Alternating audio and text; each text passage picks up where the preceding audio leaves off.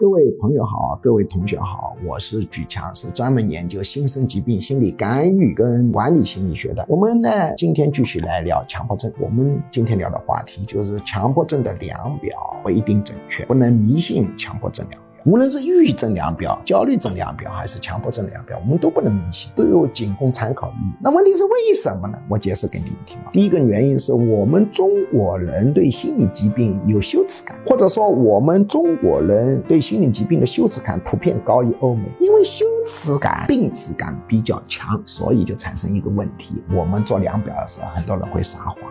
明明有这个症状，他说没有；有这个症状很严重，他给他降低等级，那么这个量表就会做出错误的判断。有人说，耶，这个量表没有测谎系统的吗？因为我们这些量表都是从西方抄过来。西方人因为病耻感非常低啊，所以他没有必要设置测谎系统。而量表中设置测谎系统，这是一个非常复杂的事情，要非常高的脑筋和智商来设计的啊。那当然比较简单的测谎系统就是同样的问题，不同的角度重复问，看你是不是答的一致。比如前一个问题问你，你对卫生的讲究程度怎么样啊？他说五级评分，非常讲究，比较讲究，中等，不太讲究，极不讲究。你选个非常讲究，哎，过了好多又问一个，你洗澡的次数跟社会平均水平相比怎么样啊？非常多，比较多，一样多，较少，很少。结果你那边卫生非常讲究，这边说洗澡呢是较少，那么这个就对不上号了啊！当然这是最简单的测谎系统啊，这种测谎系统常常不一定管用。为什么？很多人知道了，他就会来回避的。所以呢，你设置测谎，那基本的里头的一个构架要大多数人不知道，这个叫动脑筋了。所以呢，设置测谎系统也是一个相当不容易的事情。那么这个呢是导致我们量表不准的原因，因为这个量表来自西方，大家没有羞耻感，或者说没有病耻感，学术名词叫病耻感啊。那么这个强迫症量表它不准的第二个原因，就是每一个量表后面都有一个常模的啊。什么叫常模呢？就是至少三千人的一个分值的状况，然后你把你的分值跟他去比较。常模是什么意思？比如说我英语考试考了九十二分，这个成绩表示好与坏。有人说九十二分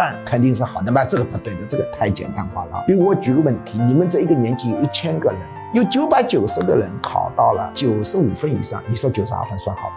那肯定就是相当的不好，对不对？那么这一千个人就是一个常模，这个九十二分叫原始分，这个原始分要转化为常模的标准分啊，它要放到这个常模里头去比一比哦，九十二分在什么档次？只超过百分之五的人，实际上按常模标准，这个九十二分就转换为五分了。那么后面就有一个常模。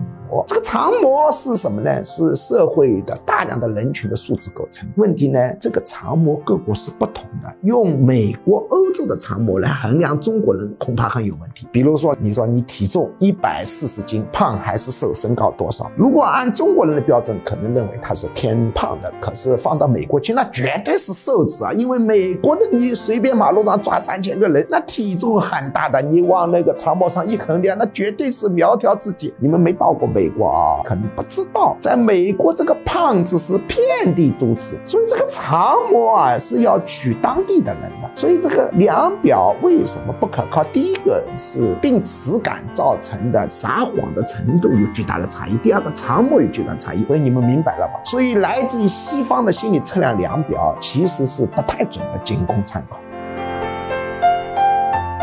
接下来播报居强教授招生公告。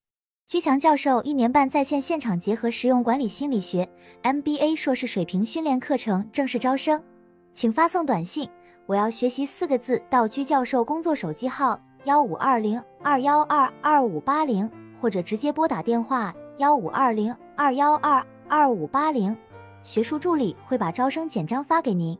一年半课程包括情绪管理心理学、领导心理学、催眠心理学、实操型催眠技术。沟通心理学、婚姻恋爱管理心理学、亲子教育管理心理学、营销管理心理学、图画心理分析洞察人心秘密、文字心理分析洞察人心秘密、职场升迁心理学、心身疾病理论、抑郁症、焦虑症、强迫症基础理论、体验心理干预减肥、心理学理论流派、创新心理学、二元相对平衡管理哲学等，总共十九门课，线上和线下结合。也就是说，除了少数几门保密课程要求到现场学习外，其余多数课程可以自由选择现场或直播上课。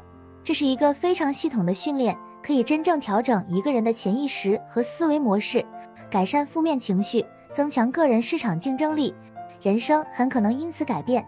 如果您想查看招生简章，请发送短信“我要学习”四个字到居教授工作手机号幺五二零二幺二二五八零，或者直接拨打电话幺五二零二幺二二五八零，学术助理会把招生简章发给您。